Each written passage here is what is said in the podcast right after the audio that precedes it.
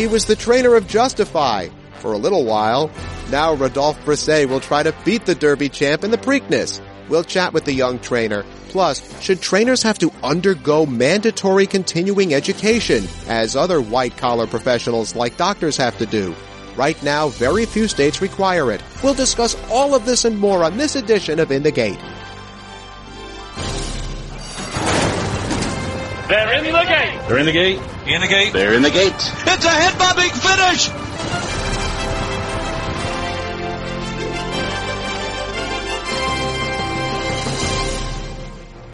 This is In the Gate, ESPN's Thoroughbred Racing podcast. My name is Barry Abrams. You can follow me on Twitter at B Abrams Voice or on Facebook at Barry Abrams Voice. You can also get us on our YouTube channel by searching In the Gate Podcast. You can get us on SoundCloud as well. Get us at the iTunes Store or TuneIn.com. You can get us on that little pink podcatcher app on your phone that you didn't even know you had. And now you can subscribe to In the Gate in the Listen tab of the ESPN app. For the full In the Gate experience, subscribe now in the Listen tab of the ESPN app. We know that in sports, there are feeder systems that get athletes from entry level to the top level.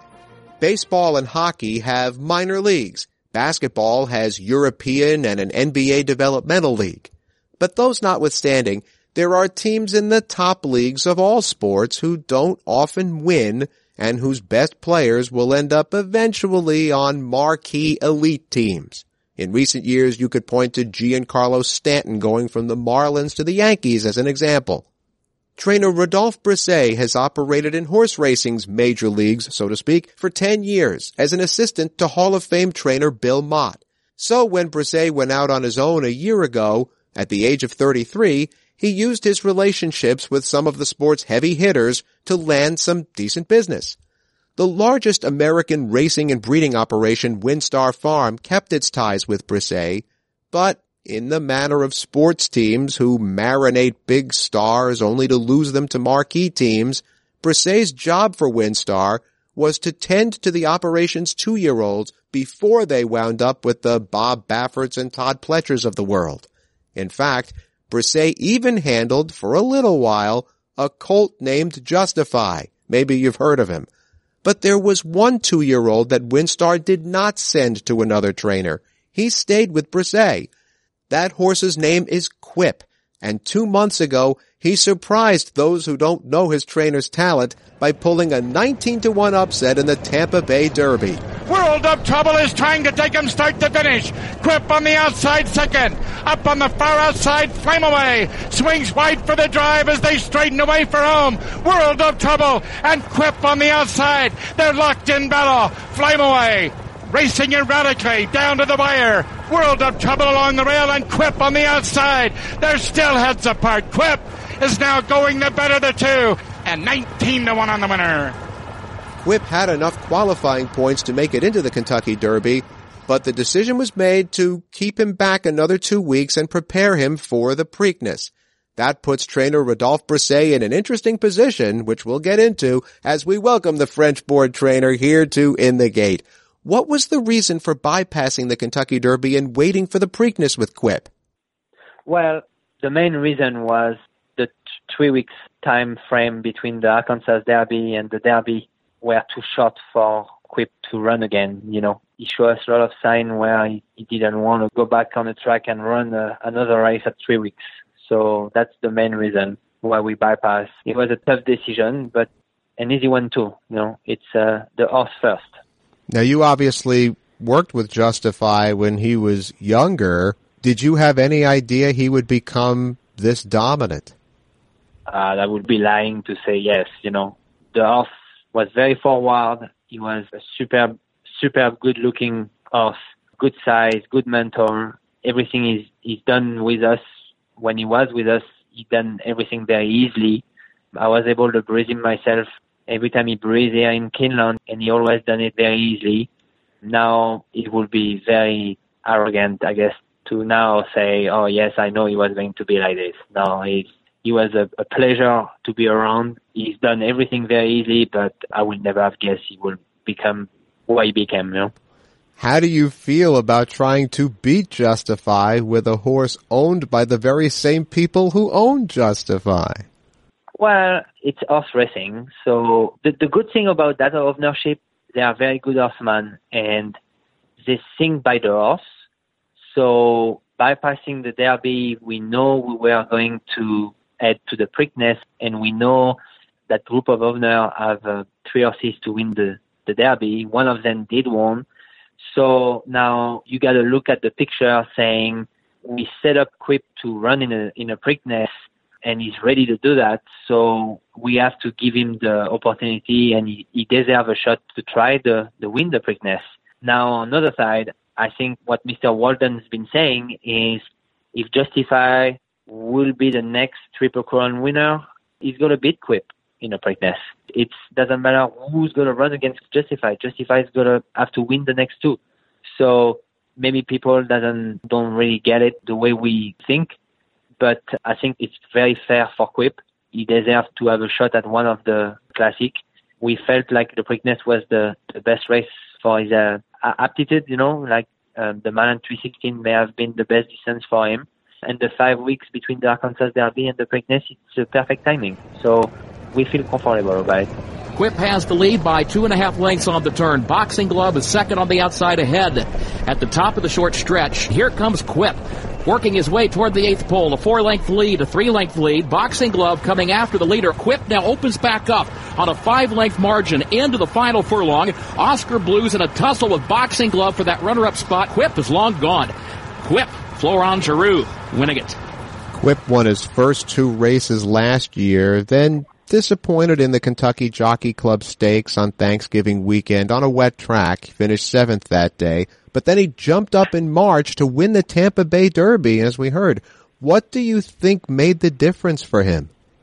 Well, it didn't really disappoint us in the Kentucky Jockey Club. It just, I think we got a lot of excuse. A couple of things we may have made a couple of mistakes on our part, uh, on my part, I guess I can say. Like what? You know, we may have overlooked the PPs. The race was set up to be a very fast race on the paper, and we draw the outside, and and we take Quip out of his game. You know that Quip got a lot of tactical speed and he likes to be going forward. And we we did let him break, but after that we may have want to want to try to saddle, and he didn't really want to saddle. So I think it's something we learn from. You know, that's one thing we learn from mistake, and you just have to try to don't make the same mistake twice. So you know, we kind of regroup after that race, and then we point him for the Tampa Derby, and he he proves to us he he belongs with that group. You know. What do you think made the difference in his outstanding performance that day? I mean, a lot of things. You know, uh, like the track, we got a good setup. The race setup pretty good for him. You know, and then what he make the difference is it's just a very quality horse, and he just put himself where he could win the race. And and when Florent asked him the the run, he he just uh, give his best and he hold on. So it just uh, it just it was just a, a very good race. How did you feel watching that, having never won a stakes race as a trainer? Well, it was yeah, it was pretty special for us. We owed a lot to Quip. He put us on the map. You know, he won our, our first stakes, and since he won his first race, uh, people have been talking about him. So if they talk about him, they talk about us too. So um, he, he was very special. We've been doing a lot of work on him. I ride him myself every day, and uh, my wife was with me, and I have a lot of very close friends were, were with us uh, when he crossed the wire. So yeah, it was a very special moment, and winning a big race for um, for Winstar, uh, China Horse, and SF Racing uh, was very important for me too because they've been supporting us. So it was very special that day, and then we really really enjoyed uh, for a couple of days, and then we regrouped and went back to work. You know. You mentioned Winstar. I mean, they have horses with Bob Baffert, of course, and with Todd Pletcher and others. And he had you look after a bunch of two-year-olds last year, including Justify, with the knowledge that most would go to other trainers at some point. What do you think was the reason Winstar left Quip with you? Well, Quip was a little bit, maybe a little bit difficult, maybe a little bit immature at the farm. And so Walden come up to me and pretty much have his, his mind set up on having Quip, transferring Quip from Winstar Farm, the pre-training to, to us here in Keeneland. And I, I guess I got along with the horse pretty good and it just felt it may be in the best interest for the horse to stay with us and not been changing to somebody else. And then maybe the fact that I get on him every day was uh, another factor who helped to make the decision to have the horse stay with us. And I'm very thankful for that because, like I say, I get to be very attached to the horse and then uh, he put us on the map. Well, you said you get along with him. What happens to Quip when you're with him, when you're on him? Well, just a relationship. It's nothing pretty difficult to explain. They're not robots, you know. They are uh, they are horses. They have feelings. They have uh, you know they have bad days and good days. And we just I guess the the horse know me and I know him, so he helps to get days after days uh, of training uh, better and and the horse enjoy what he's doing and and he he run as good as he show uh, you know in the morning, you know. Trainer Rodolphe Brisset joins us here on In the Gate. He'll send out Quip to challenge Kentucky Derby winner Justify in the Preakness. Now, you had worked for Bill Mott for 10 years before going out on your own last spring. Worked for trainer Patrick Biancone before that. You said that at first you didn't feel mature enough to go out on your own, but that everything fell into place and it was the right time. What does that mean? Well, you know, if people put a lot of hope on me, you know, at, at one point it was it was going to be the goal to to go on my own, and people are expecting good things about us, you know. So I think it was it was the right time because I was old enough and I was maybe responsible enough. And like I say, I met my wife and everything kind of fell at the right place, and it was time to give it a try. Meeting a spouse definitely has a way of doing that. Wait till you have a child see how your life changes after that. Uh, now you said that uh, the Tampa Bay Derby win with Quip, people started talking about you because they were talking about him. What has that Tampa Bay Derby win done for you as far as other owners calling to ask you to train for them? Well, we got you know we got a lot of publicity. Maybe we we may have proved we can train a horse and deal with being on a big picture uh, on the horse racing because the Derby it's, where you want to be. But of course, the publicity and everything came with it, and I'm very uh, thankful for that because it, it does help. It's just he put our face uh, over there, and and of course we picked up some business, but we will pick up even more. Well, we certainly wish you the very best of luck. Rodolphe Brisset, thank you so much for a few minutes and best of luck in the Preakness. Thank you very much. I appreciate the call. We're going to take a short break here on In the Gate, but when we come back, should horse racing trainers have to undergo continuing professional education? Right now, very few states require it. We'll get into that when we come back.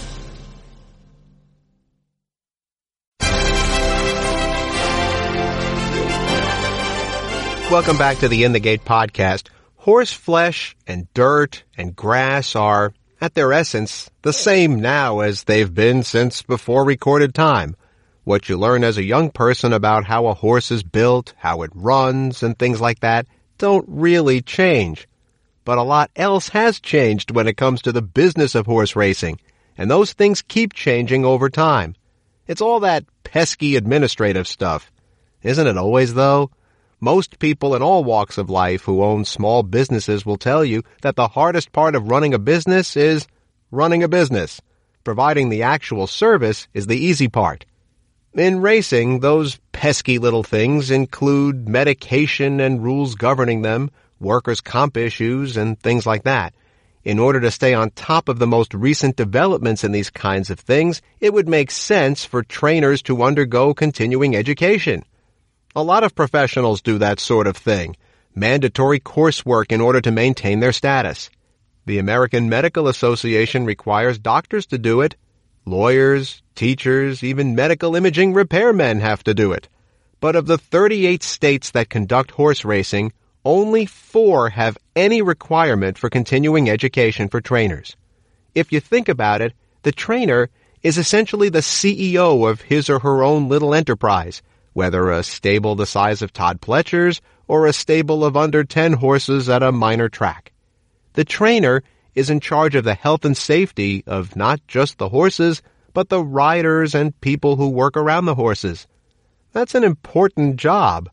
Now, Dan Ross of the Thoroughbred Daily News recently wrote an extensive article about this issue, and we've asked him to come on this show to capsulize both sides of this story for us. And we welcome Dan Ross for the first time here to In the Gate. Good to have you, sir. So first, give us an idea of what states have requirements for trainer continuing education And what kinds of things are they?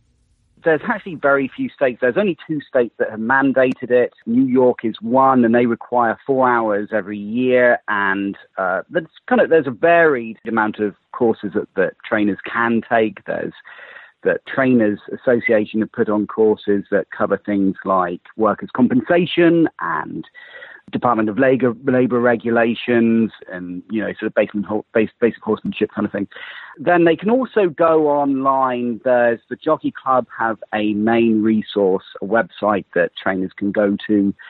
And on there, there's a series of sort of, they're sort of more advanced, you know, they're more technical. They really get into the veterinary side of things. There's, you know, they get into, there's one course on, on bisphosphonates, which are drugs to treat degenerative bone issues. And sometimes I know that the, you know, the equine medical director of New York, Scott Palmer, he apparently puts courses on periodically. I don't think they're very often, but I think they can attend them and seminars kind of thing.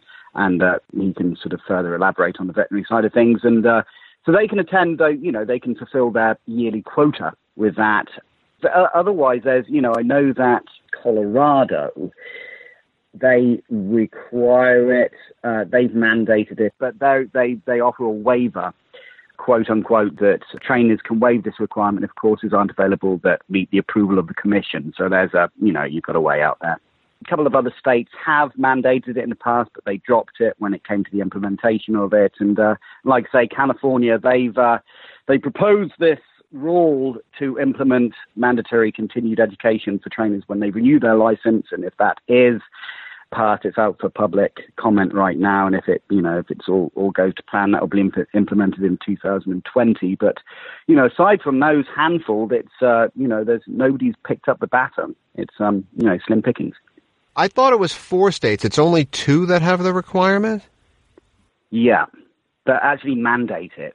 And, you know, and then there's Indiana and South Dakota, they had mandated it, but when it came to implementation, um, and they tried it a few years ago. I think it was, I think Indiana was around 2010, 2011. And that's when there wasn't that centralized database that Jockey Club now offers. So they didn't have that. And it was just difficulties, you know, the logistical and technical difficulties of implementing it at the time. So um, they dropped it. Well, yeah, let's talk about some of the reasons that continuing education isn't mandatory everywhere, including financial and boy, it's boring and all that kind of thing. yeah, there's two main. I suppose you can boil it down to two categories. The main one was and has been historically all those logistical problems, right? There's very few trainers just have runners in one state, right? You know, that typically they run them in multiple states. And so, okay, so I'm based in California, trainer in California, and I want to run my horses in Arizona and Washington state. Some require it and some don't. And, you know, say I'm required to do four hours of continuing education to get licensed in Arizona, but I'm not in Washington. Or I'm not in California, I'm not required it, but I am in Arizona. Then, so okay, so I want to start I'm going to start like 10 or 15 horses in Arizona do I have to then go to Arizona and sit for four hours and you know fulfill my requirement there? And so there's no centralized resource to kind of make this uniform. So it's kind of like this patchwork quilt of different requirements that make fulfilling it really difficult and a real headache for trainers who are, you know, they're very busy and and often unable to fulfill that requirement. So that's historically been the issue. That's why Indiana and South Dakota when they mandated it, they, they're unable to implement it. They're for fear of scaring away trainers, right? Yeah, I mean, and the other thing about it is, as any of us parents can attest, if you're going to mandate something, there better be a consequence to your child for not doing it. And I don't think there is one here. Yeah, and you can see that. So New York implemented it last year and it was a yearly requirement. You had to fulfill your four hour four hour quota every year. And at the end of last year, there were quote unquote many trainers who had failed to complete it. You know, no one that I'm aware of has had their license revoked, and you know they wouldn't tell me. I I, I reached out to the gaming commission, state gaming commission, and asked them, you know, how many still haven't done it.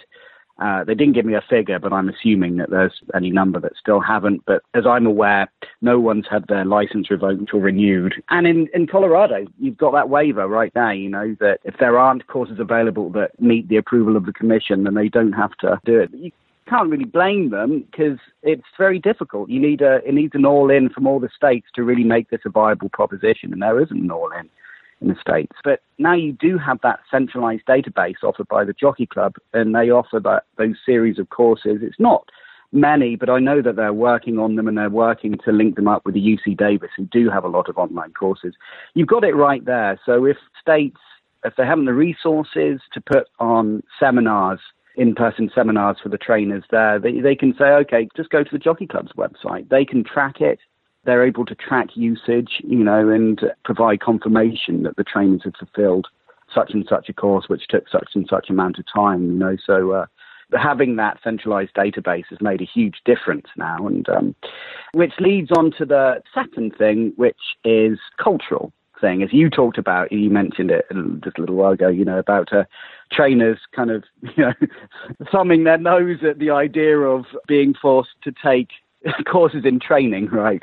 And you know that's to be expected. You know, racing is a very it's a you know insular little world. You know, it's a, it's this odd little world, and it's sort of very rooted and very you know very grounded in tradition, and that you know you, you see that with the trainers, especially the old timers. You know, who are have been doing it for years, and you can't really blame them in a lot of ways. You know, they're uh, proven trainers, proven veterans who've been doing it for years. You can kind of understand what you know why they might sort of you know balk at the idea of, of, of being forced to take courses in something they've been doing for years. So um, it's um, it's very interesting. Dan Ross of the Thoroughbred Daily News is with us here on In the Gate. Now, all of that said, tell us about the push being made to mandate trainer continuing ed. Yeah, the the push that's been going on for quite a while. I think you know, it really there were it really came to sort of you know wider consciousness in 2006 in the uh, Welfare and Safety of the Racehorse Summit back in 2006. That was the first one that was put on. That was organised by the Jockey Club and the Grayson Jockey Club Research Foundation. They put that on, and I know it was proposed then, and I think since then there's been a real concerted effort among a lot of you know prominent organisations to push ahead with this. But it's like anything in, in horse racing. It's it's anything that really requires pickup from all states, all jurisdictions. It's very slow moving and very sluggish, and I think they found it very frustrating the fact that New York managed to do it last year and the fact that California, should they implement this new rule, I think that'll be significant. But you still need buy-in from all the other states, or a significant portion of the other states as well. So it'll be interesting to see what happens in the next few years. Do trainers generally understand their roles as essentially CEOs of their own small businesses? I mean, people in charge have to deal with that pesky admin stuff, you know, like workman's comp and whatever in any line of work. I'll, have to be careful what I say here, you know. So, uh, uh, I've heard it being described by someone else, not myself, but I kind of I get it. It's kind of a uh, in so many ways, it training is kind of like a, a, big boys club. Kind of in so many ways, you know, it's kind of it's an unusual it's an unusual world, and it's. Uh, I'm trying to be diplomatic as I don't drop myself in anything here, but uh, yeah, they do. Do I think that trainers are really, you know, as a whole, there are obviously some who are really on the ball about it. Like Dale Romans, he's really on the ball about immigration issues he knows how the law works. He knows about, you know, H-2B visas. He knows what he can do. He knows what he can't do. And he really sticks by the rules, and he's really a pioneer in that. But as a whole, do the training colony, you know, are they all on the ball about that? No. Should they be? Absolutely. I think it's, you know, things like that, things like workers' comp.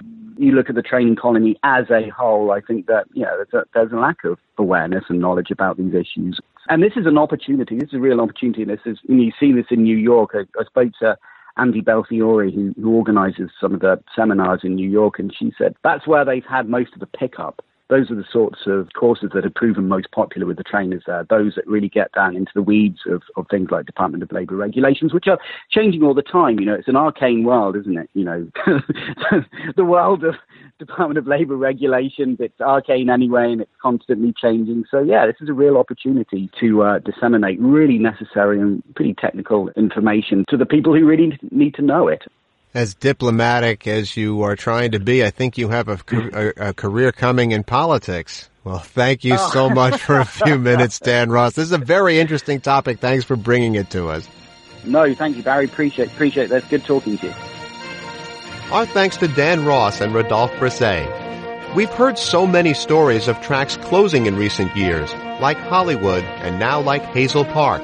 So it's rare to hear of a rebirth in the racing industry at a place that for the last five years has been dark. But it seems that Colonial Downs near Richmond will soon start up again, and if you probe this story just a bit, you'll see that a Native American casino is part of the racetrack plans, an existing gaming license creates the fifth. Now if this is just a standard marriage of a racetrack and casino, I see the horsemen living on borrowed time. The casinos use racing as an entree to establish their businesses, then kick the horsemen out without a dime. But if officials are preparing for a day which may come soon when sports betting is allowed across the land, then this might be a proactive step to build sustainable racing. Who knows, thoroughbreds might get the upper hand.